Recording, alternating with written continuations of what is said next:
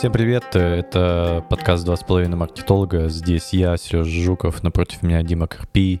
Будем обсуждать э, новости digital а и все, что с ним связано. Так что приступим к первой новости. Ну вот слушай, а вот э, какая похер разница вот будет, знаешь, когда, когда вот мы перейдем в метавселенную? Мгм. Вот как ты задел. Вселенная, мне кажется, это раздутая вещь сейчас начинает быть, потому что каждый про нее говорит. Ну, вообще, по факту все правы. Как э, в недавнем выпуске у Топлиса он разоблачил, показал всем, что мы, оказывается, в метавселенной живем давно, Угу. очень давно. Ну, Но только сейчас она стала явной.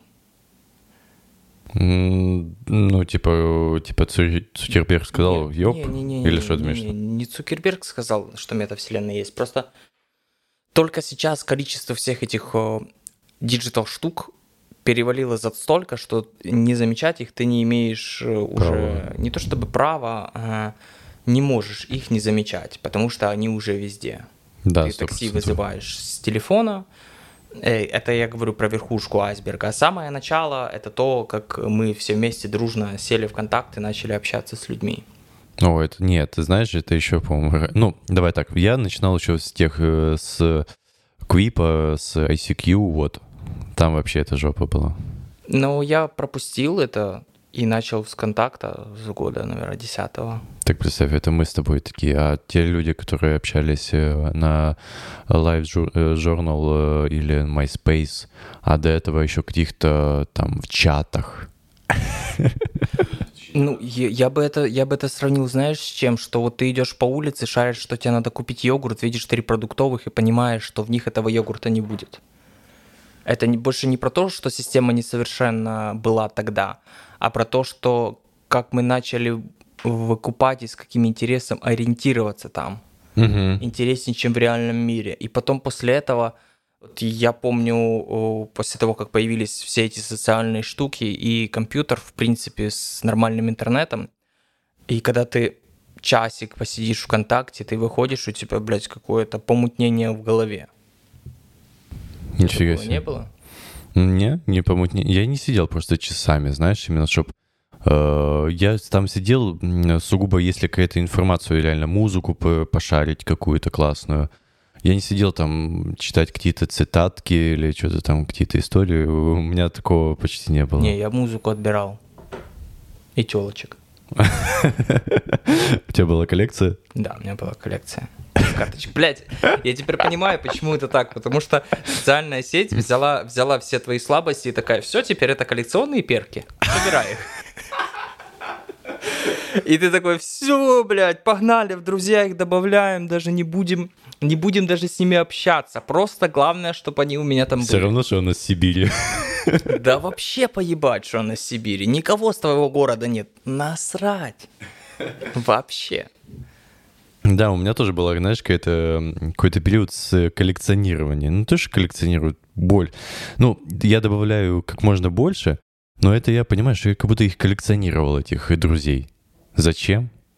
У нас было такое ощущение, что они как будто реально настоящие, потому что за этим стоит настоящий человек.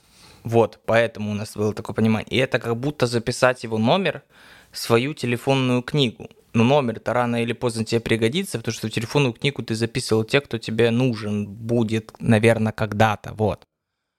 А тут ты просто всех, блядь, поголовно добавляешь. Да плюс еще и с фотографией. Раньше по номеру, м, к примеру, Ваня Одесса и номер. Ты долго еще сидел, думал, блядь, а кто это такой вообще?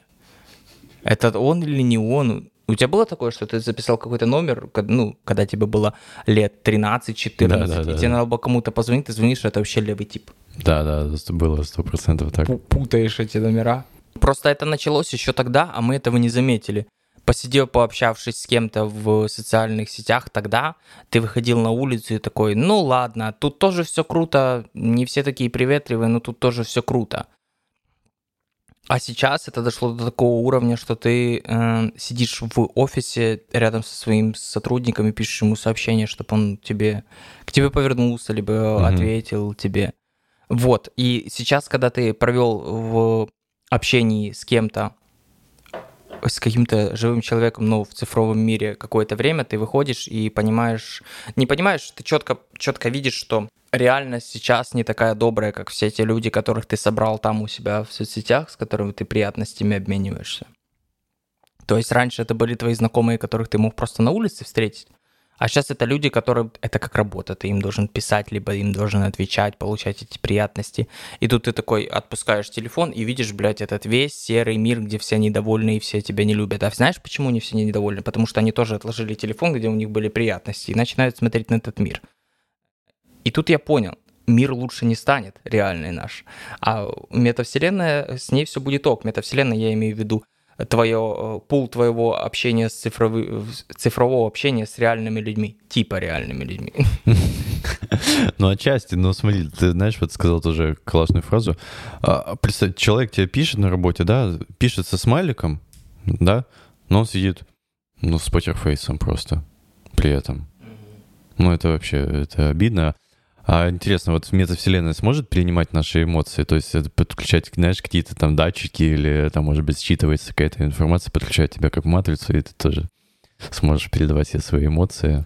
Не-не, нет, э, ты когда став, будешь ставить смайлик, и оно тебя будет красный подчеркивать и, и писать, ты же сегодня с утра посрался со своей женой, какой нахуй смайлик? Вы не можете отправить веселое сообщение, потому что вы сейчас не, не веселые. Или ей это не понравится. Отмените отправку, либо мы сфоткаем ваше, ваше лицо и отправим вашему собеседнику. С вами проведут э, этот какого... А, разъяснительную беседу. Беседу, да.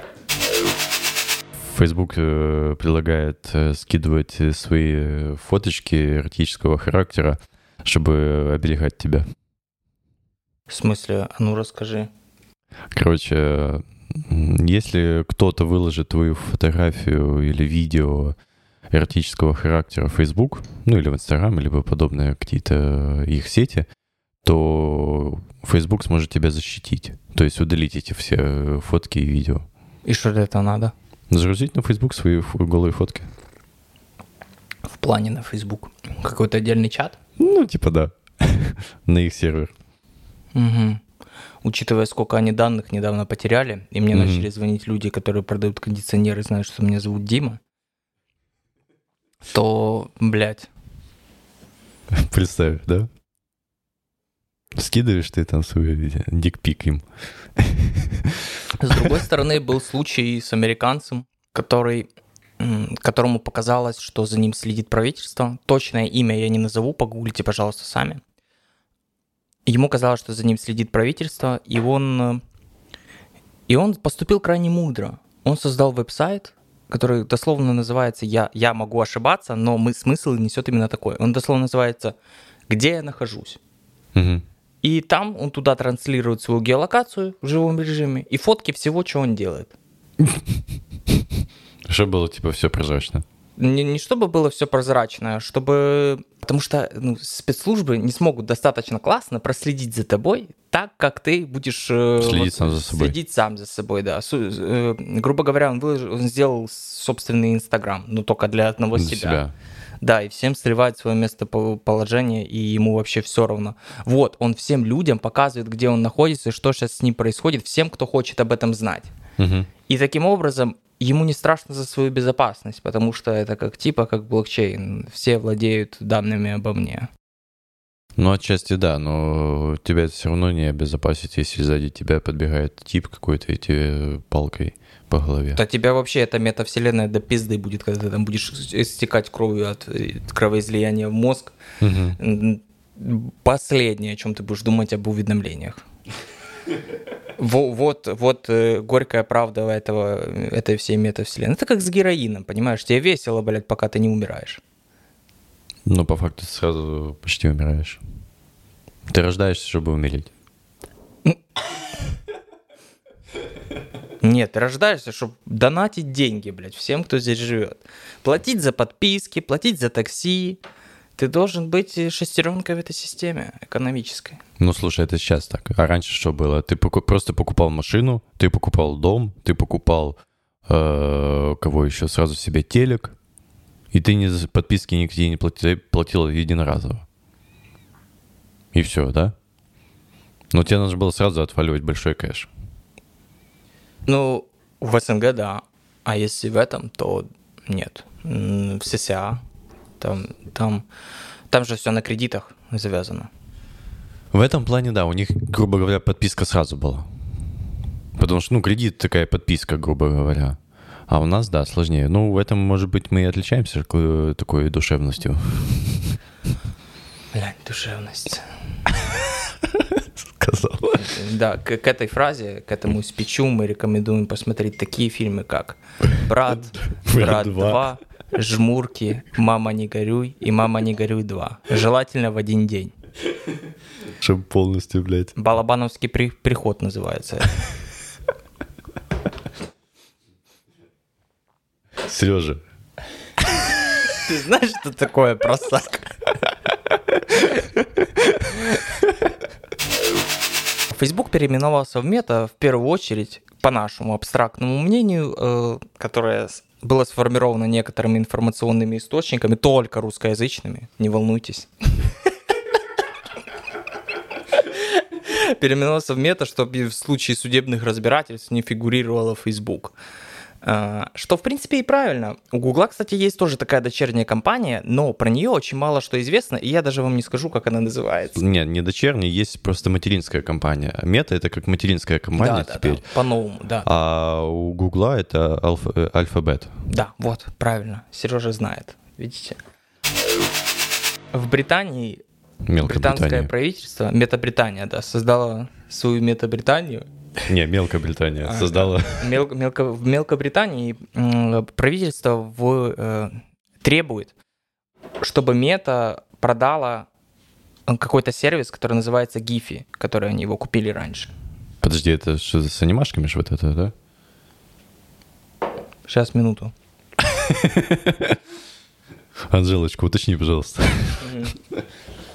Э, Короче, Giphy — это сервис э, поисковый с анимациями и тому подобное. Прикол в том, что на британском пространстве, в мелкобританском пространстве э, в, на рынке анимации и поиска анимашек и отправки анимашек э, было два, две компании. Facebook, э, нет, Мета, теперь всегда в скобочках пишется ранее Facebook. Добились, придурки. Ранее Facebook, вот, и Giphy.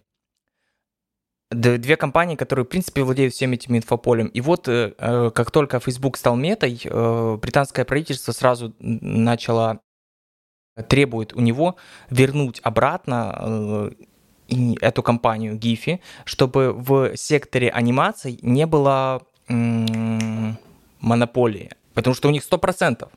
Это типа как антимонопольный закон По в, гифкам. в США.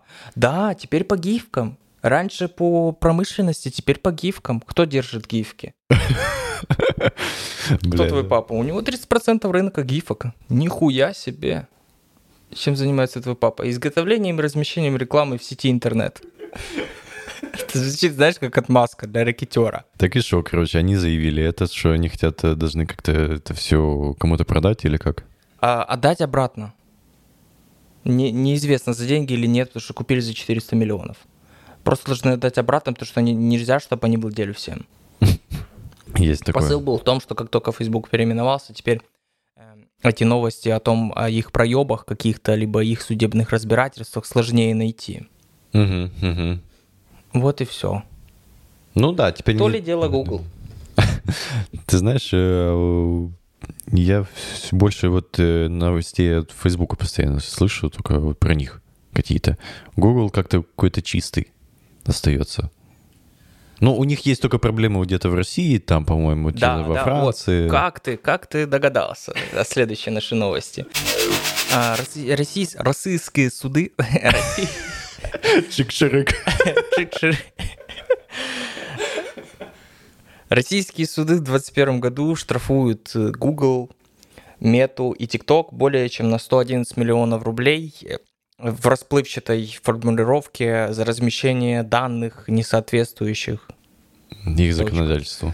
Да какое их законодательство? Просто за размещение данных каких-то. Ну что, и не говорят каких. Э, Но посыл, посыл э, новости не в том, что они какие-то данные размещают, а в том, что они их оштрафовали, и как эти пидоры платят. Давай разберемся. Э, Facebook Тут, кстати, Facebook еще написано, прикольно. Хоть в заголовке мета, а в самой статье написано Facebook. Ну, это, слушай, чтобы расширить А. семантику. TikTok, TikTok выплатил, да, потому что у Фейсбука больше, больше траста в поиске, чем у мета. Знаешь, подготовились, но не до конца. Э, Вот. TikTok выплатил из этой суммы 4,1 миллиона штрафа. Это, в принципе, вся сумма, которую, которую должен был выплатить TikTok. Из 111 миллионов рублей 4 миллиона, ну, это чуть меньше, чуть больше 3%, да? Где-то так. М, Четыре, ну, грубо говоря, там... Неважно. То есть, э, э, держим в голове, TikTok разместил какую-то информацию, которая не нравится РФ, в, в 3% Мгм. от всех остальных. Э, Facebook должен был заплатить 26 миллионов. Это где-то 1 четвертая. То есть что-то что Серьезнее, страшное. да. Да, да, да, да. Все остальное должен заплатить Google. 80 с чем-то, ну, э, 70, 70, 70 с чем-то тысяч, 70 с чем-то миллионов рублей должен заплатить Google, из, из которых он заплатил 6. Ну, слушай, у них просто инфополе ушили. Да, да, да, ну, из которых он заплатил 6. Да вообще все равно им. Э, По жалобам Роскомнадзора, Роскомнадзор пришел в офис Гугла. Мгм. Как ты думаешь, что оказалось? Оказалось, что это не Google L... LC, Ну, это не, Не Google, с LLC, да, да. Америки. а офис ООО Google. О, криминал. Ни- и никаких отношений вообще не имеет к официальному Гуглу. Все, идите нахуй. Они дальше, э, ну, Роскомнадзор такие, ну ладно, хорошо, пойдем займемся Твиттером, Телеграмом, а потом разберемся и с вами. Короче, Google пока морозится, и плюс это накладывается на то, что э, Россия э, сказала так, э, вы, IT-гиганты, э, слишком большие вы стали, размещайте офисы здесь и платите налоговое законодательство, ну, налоги, как, как за, как за Мгм. ваш кусок, потому что это ваш кусок. Ну да. Вот, и, и, и будем наблюдать за этой ситуацией. Но Google пока интересно петляет, Facebook. Видите, Facebook пока не рискует, просели у него акции, поэтому он решает пока, пока посидеть хорошим мальчиком. TikTok вообще пока поебать. Мне кажется, это до первых 100 тысяч самоубийств после видосов будет всем поебать. ТикТок, мне кажется, у него будущее, как у Оксикантина. Люди выйдут на улицы и начнут протестовать, потому что запустится какой-то вайп очень дикий. Мгм. То Давайте возьмем дробовик и выстрелим друг другу в голову под веселую музыку. Там рубрика «Кошмары» и, и кошмарные заголовки. М, Статья вышла на VC.ru 1 августа. Чуть позже расскажу, к чему это все. Подрядчики запустили рекламу и потеряли 350 миллионов рублей. Почему на digital рынке врут, косячат и крадут? Второй заголовок. Статья вышла 30 мая. Исповедь регионального digital-агентства.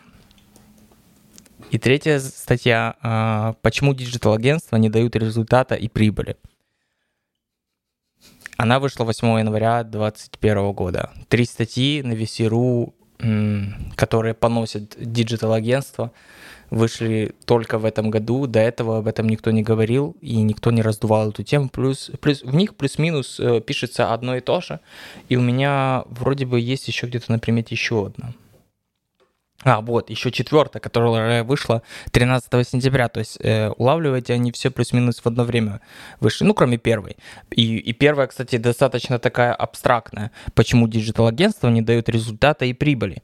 То есть она больше позиционирует себя из названия как э, относящиеся к сфере в целом, а не к конкретным э, случаям, либо агентствам, либо владельцам бизнеса. И четвертое, э, контекстники воруют деньги, а маркетологи их крышуют. Пять популярных серых схем на миллион в диджитал-маркетинге.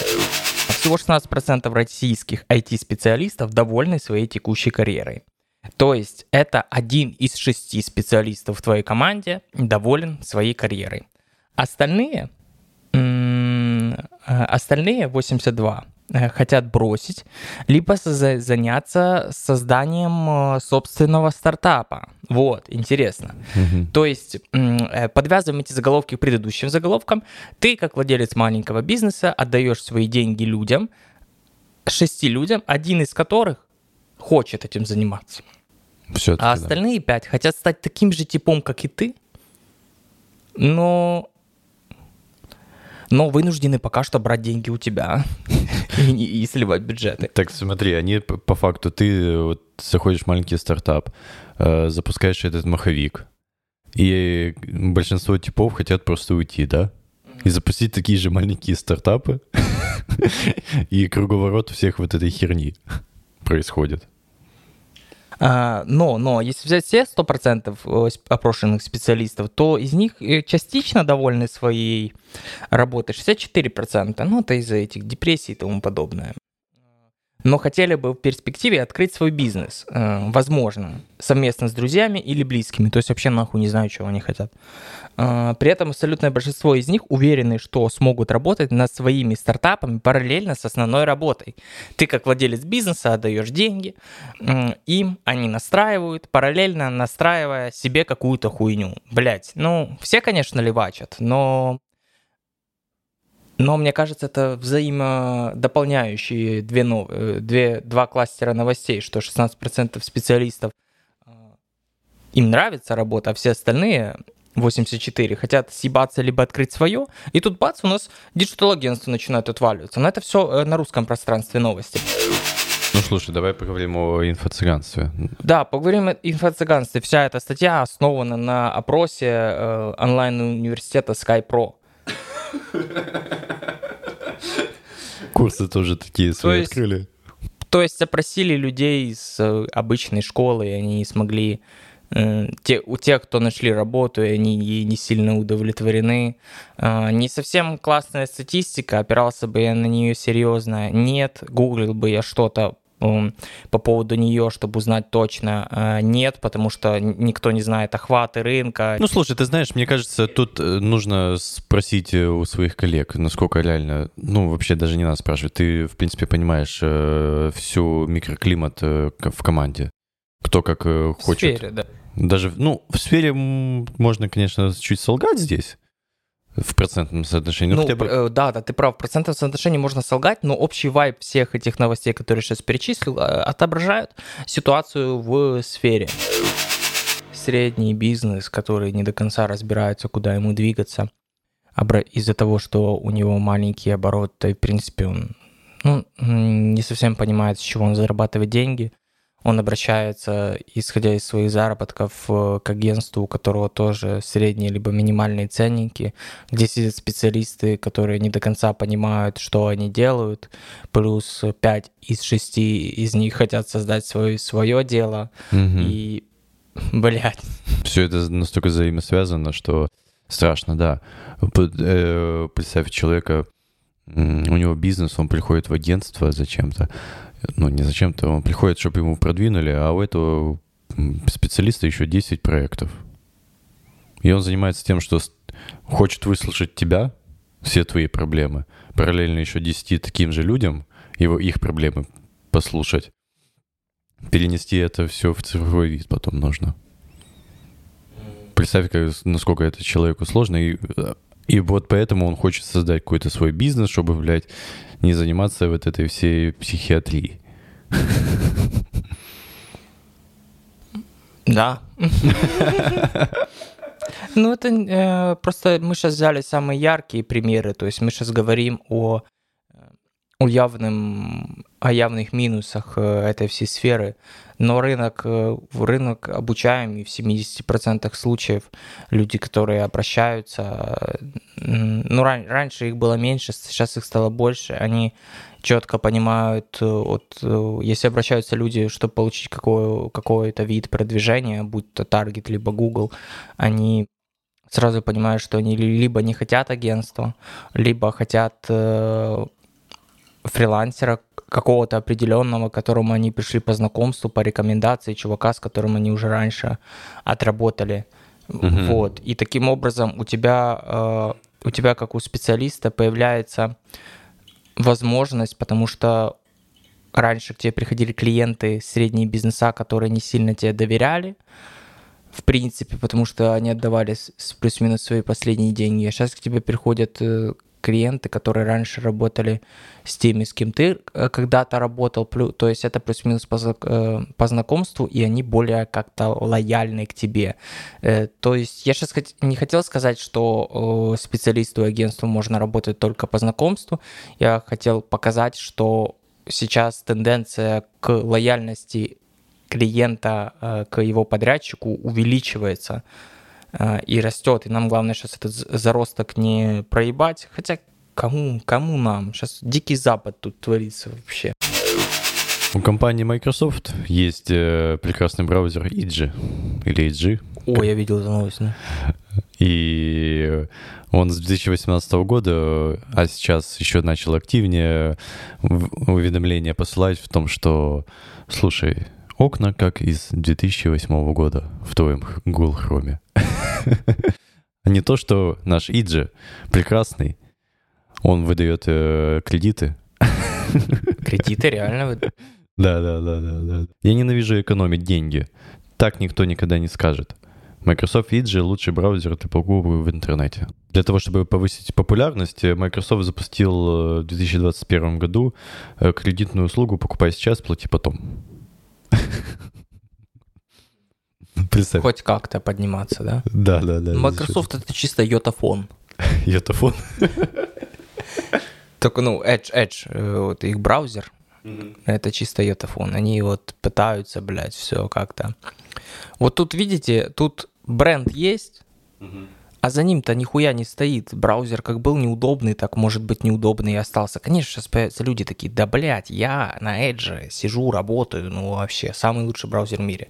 Но не спорю, майкрософтовский. Не спорю, на вкус и цвет товарищей нет. Ну, как у меня был в детстве комп, я только установил винду, открываю какую-то ссылку, открывается Edge, я первым делом пытаюсь скачать Explorer. Chrome, э, да, либо, либо, а, Explorer, да, точно, открывается, блядь, Explorer, господи, страшно. От дизайна до работы, все ужасно. И ты там пытаешься набрать, скачать э, Chrome, либо оперу.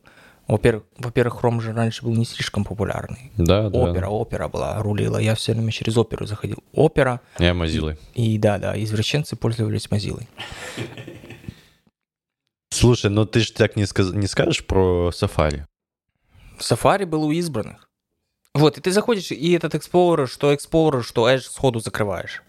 Нахуй, и не ставишь его браузером по умолчанию, и все. Вот. Так я, как Яндекс браузер. Да, да, да. Спасибо, что они хотя бы кнопки оставили на тех же местах, чтобы можно было его быстро закрыть. Но они прокидывали в 2015 году, я помню такую вещь, что ты его закрываешь, он говорит, вы точно хотите покинуть наш браузер? И вот Enter это не работает, то есть шустро не, не выключишь, надо было мышечкой выключать. Да, в этом есть страх. Но слушай, отчасти, знаешь, э, он родной браузер Microsoft, э, Windows, он, он э, меньше жрет оперативки.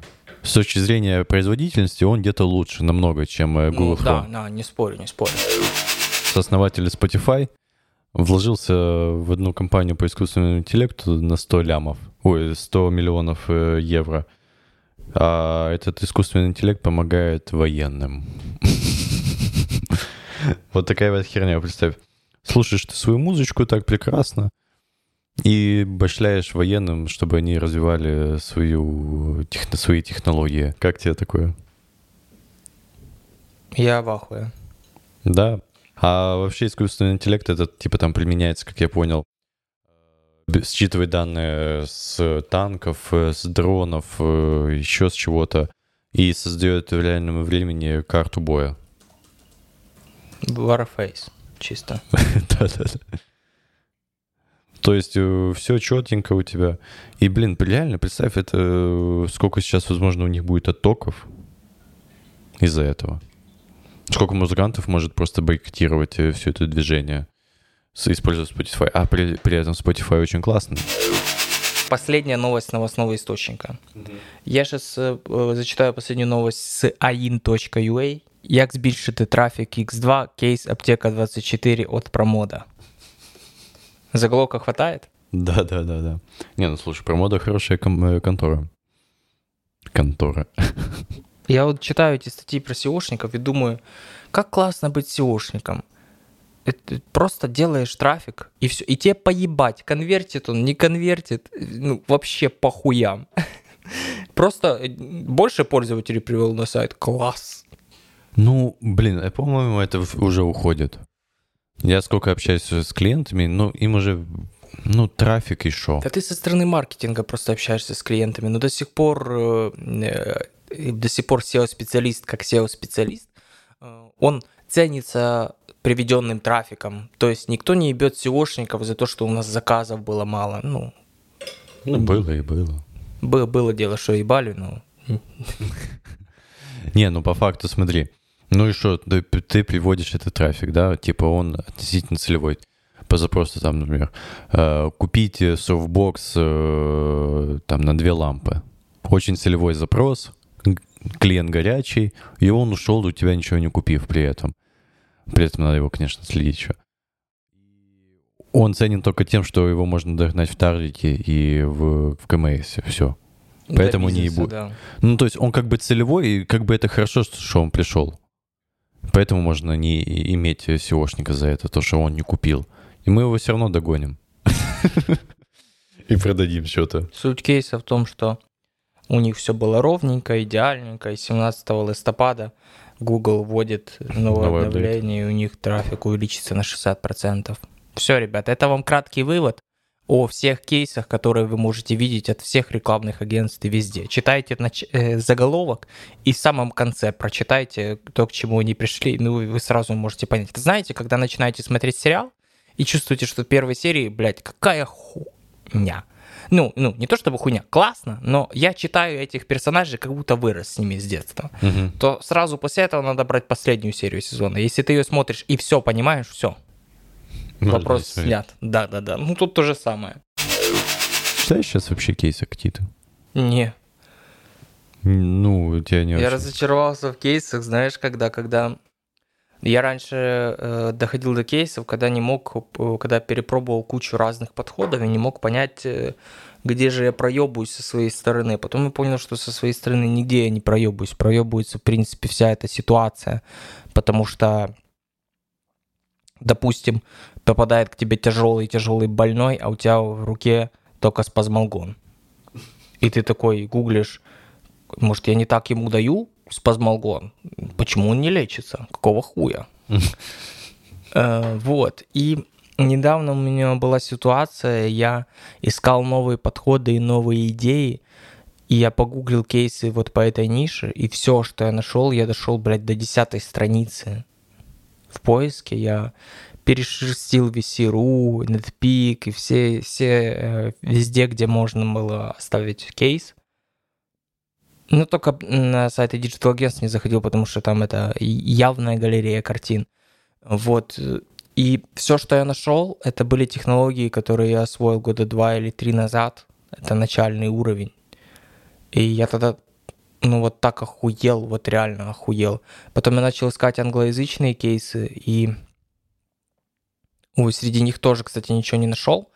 Но, а потом я начал э, и пробовать искать англоязычные тематики. ну, вот, к примеру, мне надо настроить там какую-то одну деталь в Google рекламе, и я и гуглю ее, как ее настроить. И там тоже пару интересных подходов нашел.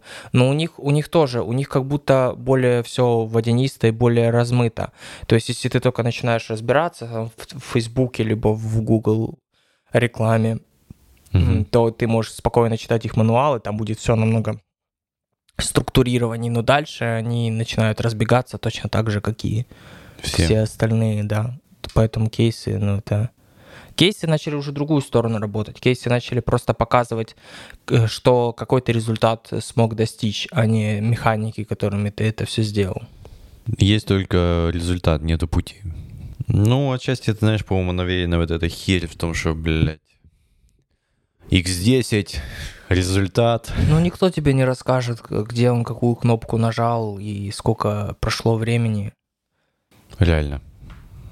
Ну, может рассказать, но это настолько, блядь, все индивидуально. У меня часто такое бывает, что я работаю с одинаковой нишей на двух разных проектах, двух разных аккаунтах, блядь, и подход, ну, охуеть какой разный по настройке, что там, что там, блядь. Ну, разные бюджеты чаще всего. Да нет, бюджет одинаковый, просто один аккаунт обучился по одному, ему, ему вкатывает это, другой обучился по-другому, ему вкатывает то, а Ну, в твоем случае, знаешь, это как э, ты же пускаешь трафик на сайт по факту, да? У них разные лица. Да, да. И каким-то людям больше нравится этот, кому-то этот. Ну, в большинстве случаев, скорее всего, ну, все равно это, знаешь, как отжимать рынок. То есть, по факту, этот сайт, э, который больше конвертит, значит, он больше отжал рынка себе. Не, они плюс-минус одинаково конвертят, просто ну, на совершенно разных стратегиях. То есть они, они и тот, и тот хорошо работают. Да, да, но также я помню года два назад у меня была ситуация, у меня была тоже такая же плюс-минус, таких же две плюс-минус ниши. Тоже два проекта, два кабинета и два сайта на одинаковой стратегии работают одинаково. Ну, слушай, ты знаешь, кейсы, по-моему, нужно писать все-таки э, для себя тем, что ты структурируешь свои, свои знания о этой нише, этом проекте, ты и вообще структурируешь. Как ты к этому пришел? То есть, э, как ты получил результат? Плюс это еще и развивает э, индустрию. Кейс твой, который расписан расширенно. Не просто, что ты получил, а как ты к этому дошел? Всем спасибо. Это был подкаст «Два с половиной маркетолога». Здесь был я, Сережа Жуков. Напротив меня Дмитрий Карпий. До встречи в следующем выпуске.